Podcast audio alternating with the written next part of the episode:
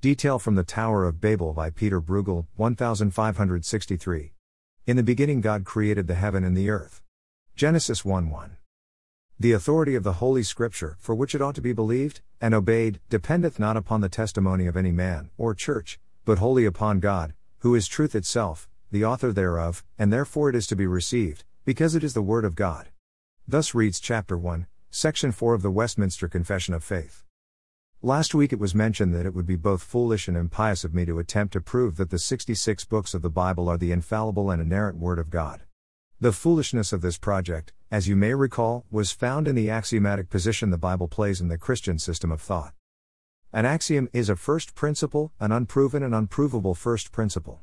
The reason an axiom is unproven and unprovable lies in the very definition of the term axiom itself. If one were to prove a first principle, then it would no longer be a first principle. Whatever argument used to prove the axiom would take the original axiom's place, a the new first principle. Some Christians may be concerned by the assertion that we do not prove the axiom of Christianity, the Bible alone is the Word of God, supposing that somehow this puts Christianity on a shaky footing. But this concern can be assuaged by remembering that all systems of thought, and this includes all secular systems of thought of the sort the world delights to throw at Christians, have their axioms. In this case, the Christian with his axiom is no worse off than the secular scientist or philosopher with his axioms. The Christian begins his thinking in one place, the 66 books of the Bible. On the other hand, the scientist begins his thinking in another place, perhaps on the axiom of the general reliability of the senses. In addition to it being foolish to attempt to prove that the Bible is the infallible and inerrant Word of God, it was also mentioned that it would be impious to do so. Impious is not a term we use often, so perhaps a definition is in order. Merriam Webster defines it as irreverent or profane. The notion that the fallible words of sinful man are better testimony of the truth God's word, that God's word itself is the very definition of impiety. The Westminster Confession citation above refers to several passages from Scripture to support its claims. 1 Peter 1:19, 21 And so we have the prophetic word confirmed, which you do well to heed as a light that shines in a dark place, until the day dawns and the morning star rises in your hearts, for prophecy never came by the will of man, but holy men of God spoke as they were moved by the Holy Spirit. 2 Timothy 3:16 All scripture is given by inspiration of God and is profitable for doctrine for reproof for correction for instruction in righteousness. 1 John 5:9 If we receive the witness of men the witness of God is greater. It was Augustine who famously wrote For understanding is the reward of faith. Therefore do not seek to understand in order to believe but believe that you may understand. Tractate 29 on John 7:14 18. In this statement Augustine shows himself a scripturalist. He attempts not to prove the Bible is the Word of God, but accepts it as true, that is, he accepts the Bible as his axiom, and his understanding of God and his works follows from this. With all this said, let us turn to the submitted hand, which is Genesis as history. Genesis as history.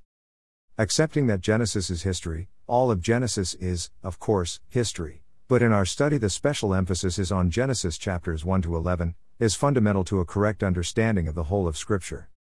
The stance of this author on the doctrine of creation is that Genesis 1 teaches, and teaches clearly, that the Lord created all things of nothing by speaking them into existence in the space of six literal, 24 hour days, and that the creation was all very good. Among Christians, this was doctrine was not seriously challenged, until, as Gary Crampton noted in his Trinity Review The Days of Creation, the late 18th and early 19th centuries with the onslaught of evolutionary thinking. In reading the works of the reformers of the 16th century and the Puritans, one will find, as far as this author is aware, no hint of a question about the historicity of the events recorded in Genesis 1 to 11. In his Annals of the World published in 1650, James Ussher began by writing, In the beginning God created the heaven and the earth. G 1 to 1, the beginning of time, according to our chronology, happened at the start of the evening preceding the 23rd day of October, on the Julian calendar, 4004 BC or 710 JP, Julian period, on the first day, GE 1 to 1 to 5, of the world, Sunday, October 23, God created the highest heaven and the angels. It may be that Ussher is right about the day on which the world was created. But whether he is right about this or not, this is not the main reason I quote this passage from his book.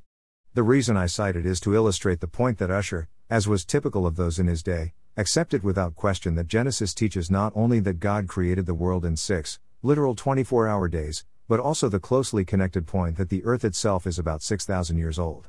Note that Ussher gives 4004 BC as the year of creation. Above it was mentioned that the doctrine of creation out of noting, in the space of six, literal 24 hour days, and all very good, was, as far as this author is aware, the universal, or near universal testimony of the Church until the about 200 years ago. With that said, it's worth noting that there were some in the days of John Calvin who did not accept this teaching.